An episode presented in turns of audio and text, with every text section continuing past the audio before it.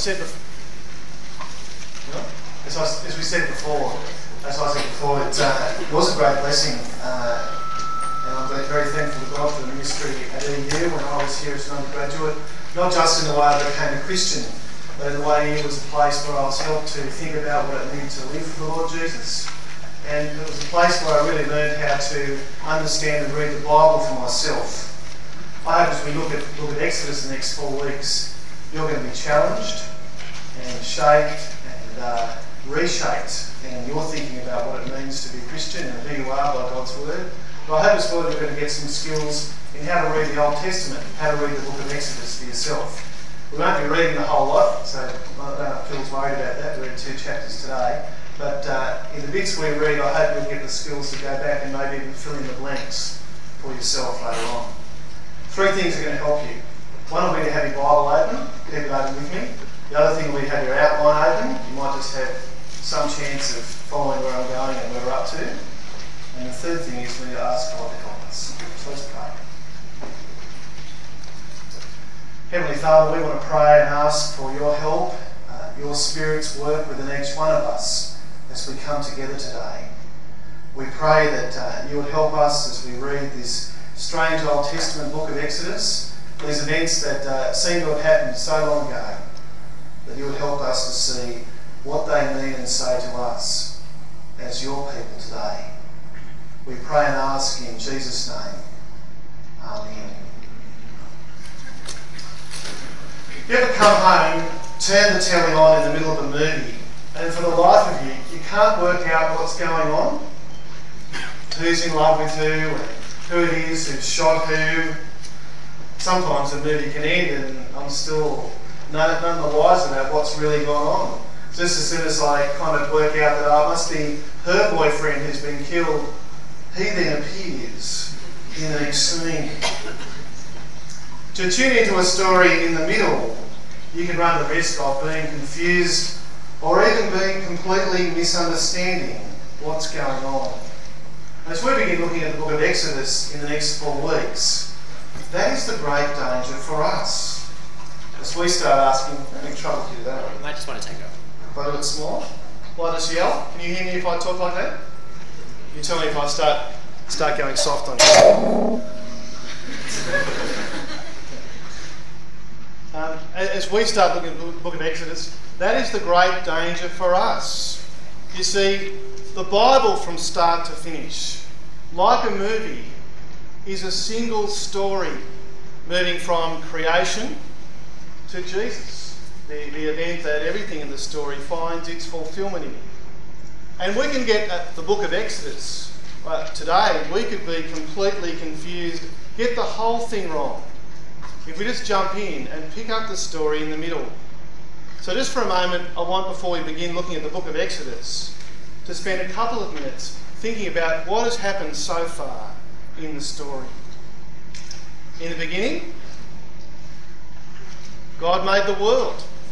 He made a magnificent world and a special place, a garden in the midst of that world, where everything was good, where He put a man and a woman to not just enjoy His world, but enjoy knowing Him. And what happens? You with me so far in the story? They reject it, don't they? They say no to God and His loving intentions for Him. And they rebel against their Creator and how He calls them to live. And all that is good about God's world begins to unravel. Adam and Eve are expelled from the garden, no longer in relationship with God, and into a world of pain and suffering, of broken relationships, of sin and death, the world that we know only too well. I don't know if you know the uh, early chapters of Genesis. Have you ever thought, has it ever occurred to you that could have been the end of the story? You see, God was under no obligation. Uh, his good world in tatters, his love rejected.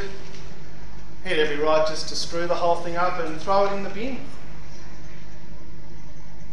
But he didn't. Instead, he made a promise. In Genesis chapter 12, in the first three verses of Genesis chapter 12, to a bloke named Abraham, As the effects of sin in God's world are snowballing out of control, in Genesis 12 to Abraham, God makes a commitment, a promise to, in fact, undo all that was lost by Adam and Eve. And here's where you get to the fill in the blank bit on your outline. He unveiled a plan in that promise in three parts. He promised Abraham, once again, God would live with human beings in a place of paradise, a new Garden of Eden, the land of Palestine, the Old Testament promised land. But God promised Abraham even more than that, that his own descendants, his family, would be that special people, just as Adam and Eve lived in, with God in Eden. In fact, Abraham's descendants will grow and become exceedingly numerous and will be a great nation, living with God in their midst. And finally, in Genesis 12, the third part of the promise through Abraham's people, through his family tree, God will somehow bless all the nations, not just for them, but on a worldwide scale, bring blessing and restore what was lost at Eden. But if you know the story, as the book of Genesis unfolds, you keep wondering is God really serious about this promise? I mean, what about the bit about many descendants? The years roll on, and Abraham and, and his wife have no children. Let me tell you, it's a bit hard to be a great nation if you can't even manage to have one kid. At one point, Abraham's wife Sarah laughs. She scoffs at the very idea that God could now keep this promise. They have grown old and nothing has happened. Well, eventually they do have a son, but yet all the way through Genesis, the pattern continues. Abraham's family line just hangs on by the thinnest of threads. That only son is almost killed by his father, Abraham. And then his son Jacob is almost killed by his uncle and his brother. In fact, almost anyone who gets to meet Jacob wants to kill him. He's, that kind of guy. In fact, by the time you reach the end of the book of Genesis, if you want to just turn back one page from where Exodus starts or look across the page if your Bible's like mine, even, even at the end of Genesis, hundreds of years later, Abraham's descendants are still just a handful. And of all places, they are now in Egypt, further from the promised land than ever. In fact, if you look at chapter 50, verse 24, last few words of the book of Genesis, it ends with Abraham's family watching and waiting, still longing for this promise to begin becoming reality. Joseph, on his deathbed, says, I'm about to die. But surely God will come to your aid and take you up out of this land to the land he promised on oath to Abraham, Isaac, and Jacob. So when Exodus begins, if we know the story, the thing we should be asking, the question that ought to be on our lips, is God going to now keep his promise? When is he going to get around to it? Or has he completely forgotten? And with that in mind, look again at how the book of Exodus begins. These are the names of, and it begins a roll call of Abraham's descendants. Maybe as we read it before, you were thinking, this isn't a particularly gripping way, way to open a book with a long list of unpronounceable names. But if you know the Genesis story, if you read it with the promise in mind, if you read it longing that God might keep his promise and deal with the great problem in our world, bring in his promised paradise, well, this is an opening to keep you on the edge of your seat. Even more than that, straight after the names, if you look in verses, verses 6 and 7, in the very Genesis language of God's promise to Abraham, we're told that they became fruitful and multiplied, exceedingly numerous. In fact, the land is filled with them. They're starting to become, or sound to become, like a great people. Finally, it seems God's promises are about to begin to take shape. But then all our hopes are dashed in verse 8. The writer tells us a new king arrives in Egypt who did not know about Joseph, and suddenly their fortunes change. The very sign of God's blessing, the great number of the Israelites, Pharaoh sees as a threat. Now, please understand Pharaoh's mind, understand the dilemma he has. He can't let the Israelites go, he needs them as his workforce, but he fears them if they stay, and so he enslaves them. The Israelites have been invited to Egypt as honoured guests, but are now slapped in iron, irons and made prisoners to do back-breaking labour. You see, it's not like the asylum seekers in Australia, whatever you might think about that issue. The Israelites had been invited to come. Well, it's a bit like, you know, if you go to a special, you know, surprise birthday in your honour, and then you find yourself handcuffed to the sink after everyone else goes home. and listen to the language in verse 14 that the Egyptians made their life bitter with hard labour in bricks and mortar. And in all their hard labour, the Egyptians used them ruthlessly. But it doesn't stop there. You still hear me at the back? Okay, not going to sleep. In verse 15, if you look, Pharaoh is so set against the descendants of Abraham to stop them increasing. He orders that the midwives murder every Israelite boy when it is born. And when that doesn't work, he orders that the parents themselves, that every baby boy be thrown into the Nile. And it's not for sinning reasons. He is forcing parents to drown their own children. Now, if you were an Israelite living in Egypt, what would you be thinking? What would you be thinking?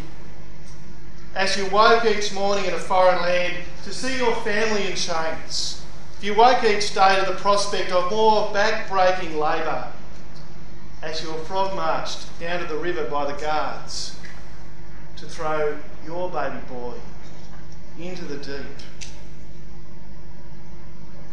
Well, where is God? And his promise. A great nation living in a promised land.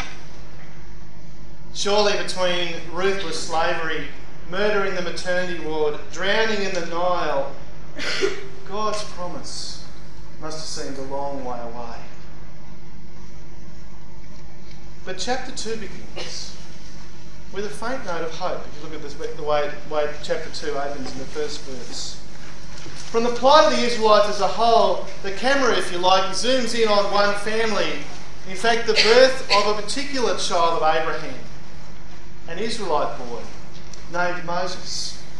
And the way the story follows him, I think we're supposed to wonder hey, is this the one through whom God will actually begin to keep his promise?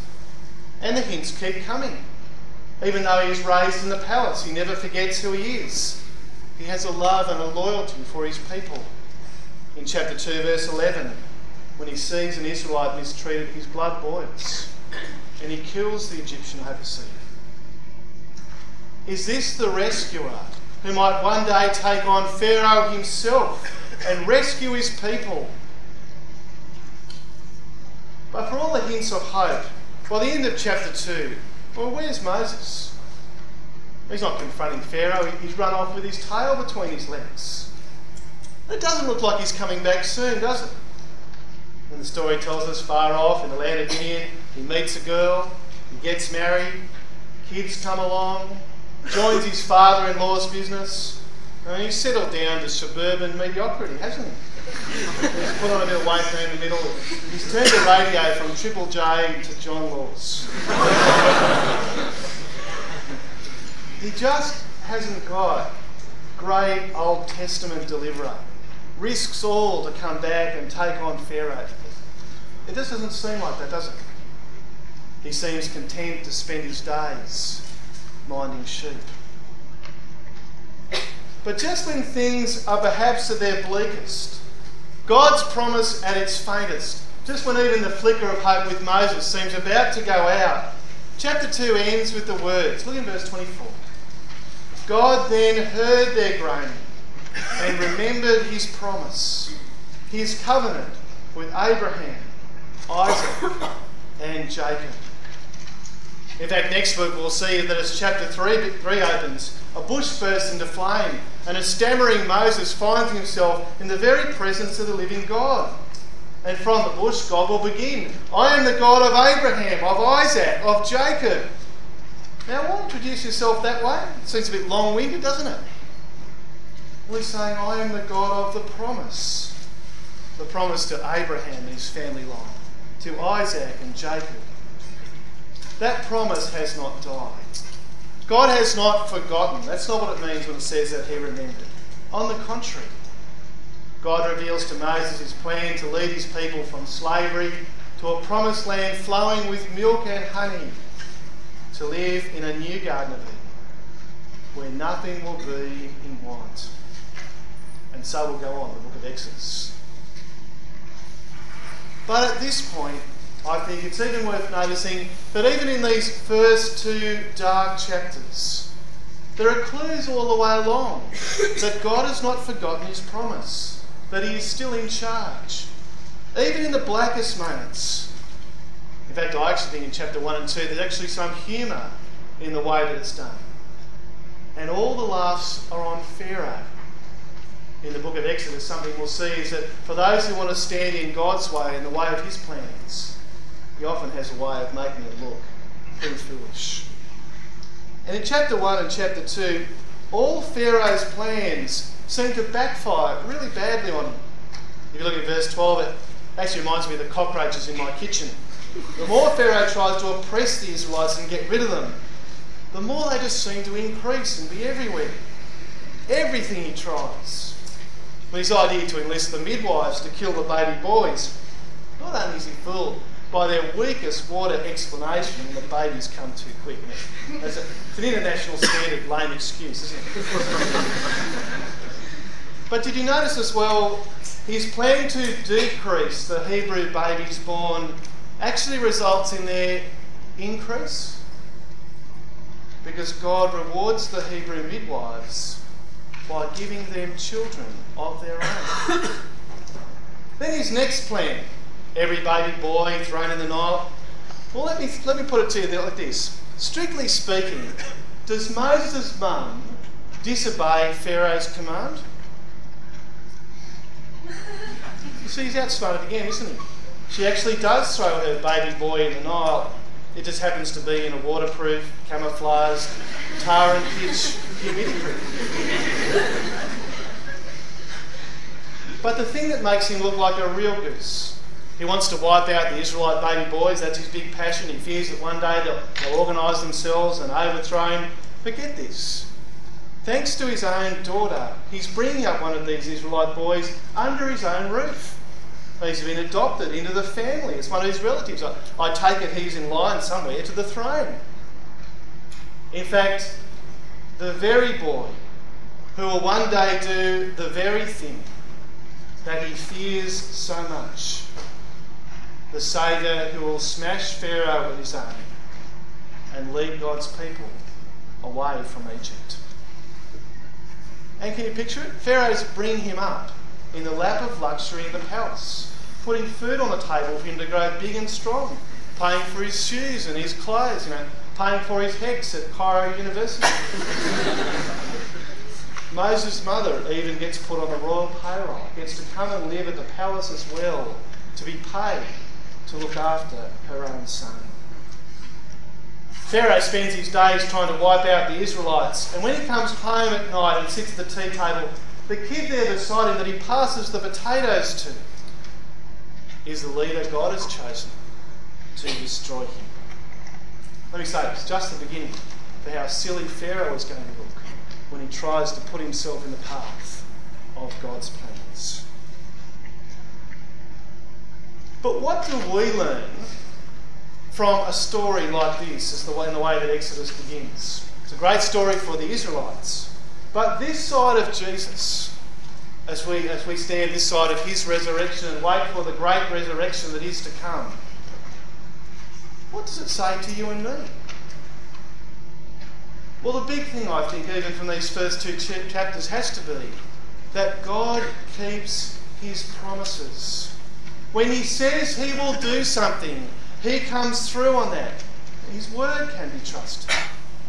Even when it seems unlikely.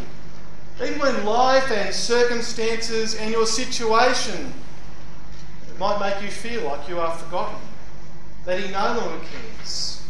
When it seems like God is having trouble, you know, keeping, his, keeping up with his obligations, that he's shot his mouth off, and now he can't actually do it. This passage wants, I think, powerfully to say to us at the heart of who he is, he is a God who keeps his promises.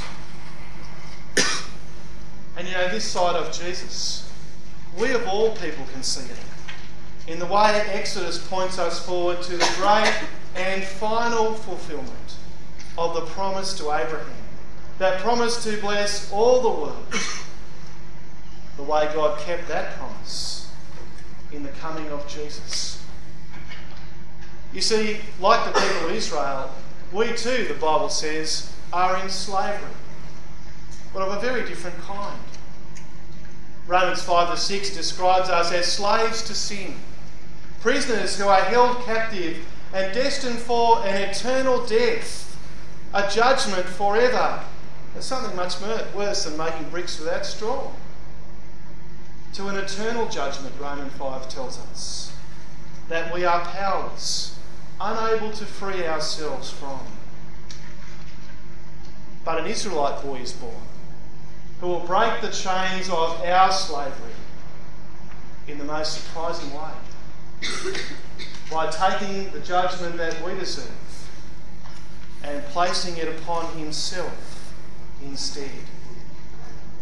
A liberator who will set us free by his death on a cross. So, not just the family tree of Abraham, but from all the nations, God would gather together a people to be his, who would know his blessing in a new promised land, a new creation, a place that will never end. If you read the Old Testament, and especially the Psalms, the people of Israel, at the times when God seemed far away, when things seemed to be falling apart from them, and they wondered if God had forgotten them, they looked back to the Exodus at the way God kept his promise and rescued them, even when it seemed so unlikely. And it gave them the courage to trust God again.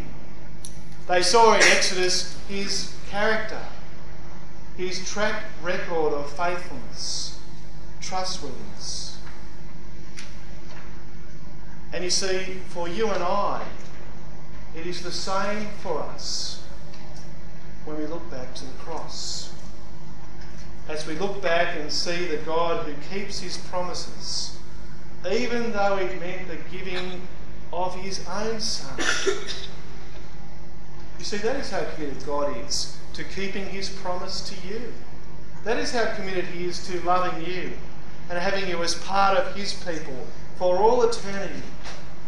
He wouldn't give up his Son if it wasn't a promise he didn't intend to keep. A few months ago, I went and saw an older Christian lady in hospital. Older, she's actually middle aged, but she was at the time dying of cancer. And she said to me, she said, You know, I've been a Christian all my life. I've always had my confidence in Jesus. But you know, for the first time, I'm not sure. Now that it comes down to the crunch, I have my doubts. What if there is nothing there? if Jesus is not there to meet me? And before I had time to panic and even think about what I was going to say, she went on. But you know, when I think about the cross, that God loved me so much that He sent His Son, when I think about how committed He is to me there, she died the next week. She looked into the future, trusting God and His promise because she was looking back to the past and saw a God in the business of keeping his promises. But you know, it's not just about death. If you're a Christian here today, Jesus promises, Live my way. It might be costly, it probably will be. But trust me, I promise that mine is the live my way is the way to life in its fullness. It is life as it, it, is, it ought to be lived. I used to think that the best way you could do it, if you could work it out to actually do this, was to live life as a non Christian. To live life for yourself and enjoy it and engineer a deathbed conversion at the last moment. Have the best of both worlds. but you know, that's not what Jesus promises.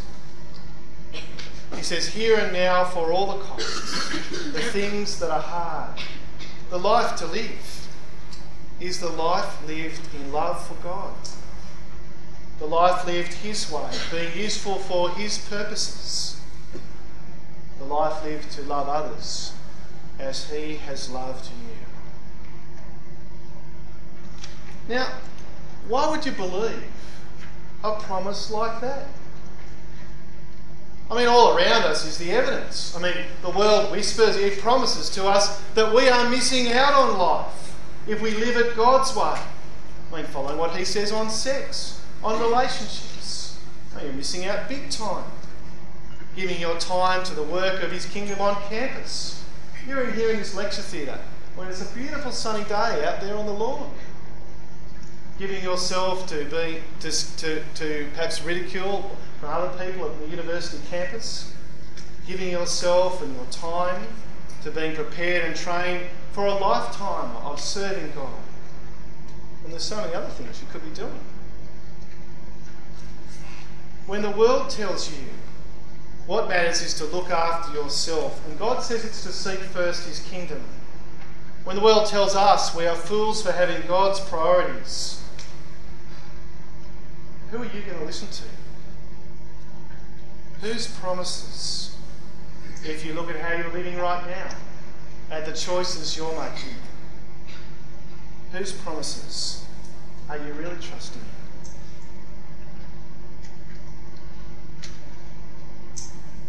A couple of years ago, a girl that uh, my wife and I know quite well came to see us. She sat down in our living room with us to have a talk. We've been pretty close with her for quite a while. Uh, she'd become a Christian a couple of years before that. But she'd come and visit us. She was there, we're having this talk because she was there to tell us that she was chucking Christianity in. She told us that she was scared. She was frightened of being alone. She comes from a family where they've always been pretty cold. She's not been someone who's had a lot of love and affection, and she grew up. And when she became a Christian, the only boyfriend she ever had dumped her because of it. And she said she was frightened of always being on her own. There's a non Christian boy who's invited her out, and she knows he's the kind of guy. She knows it will be the kind of relationship that will inevitably draw her away from following Jesus.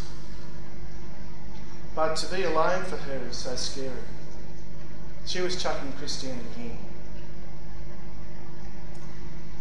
Now, can I ask you to think what would you say to her if she was sitting in your lounge room? What would you tell her?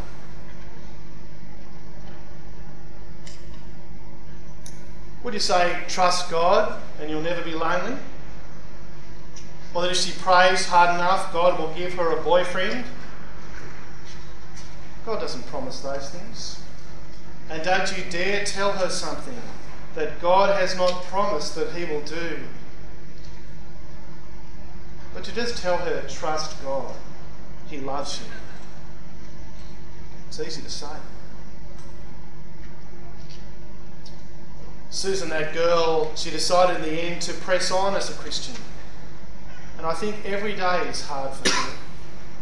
But the thing that makes the difference, the thing that keeps her pressing on, is to look back at the way God keeps his promises, to look to the cross and his great commitment to her there. Even when it feels sometimes like he has forgotten her, she can look back and see he's the God who keeps his promises.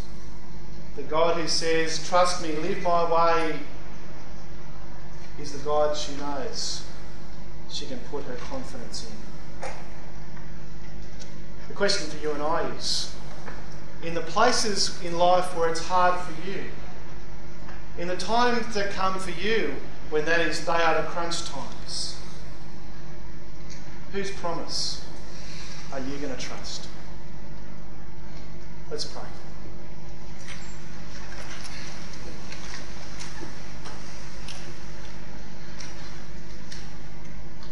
Heavenly Father, there are many voices uh, that call out to us and promise us that this is the way to live life. They promise us all sorts of things. We pray that you would help us to see you clearly, the God who keeps your promises, the God whose promises are worth trusting in, that we would be people who would stake our lives, who would live our lives for you and for your promises. We pray and ask in Jesus' name. Amen.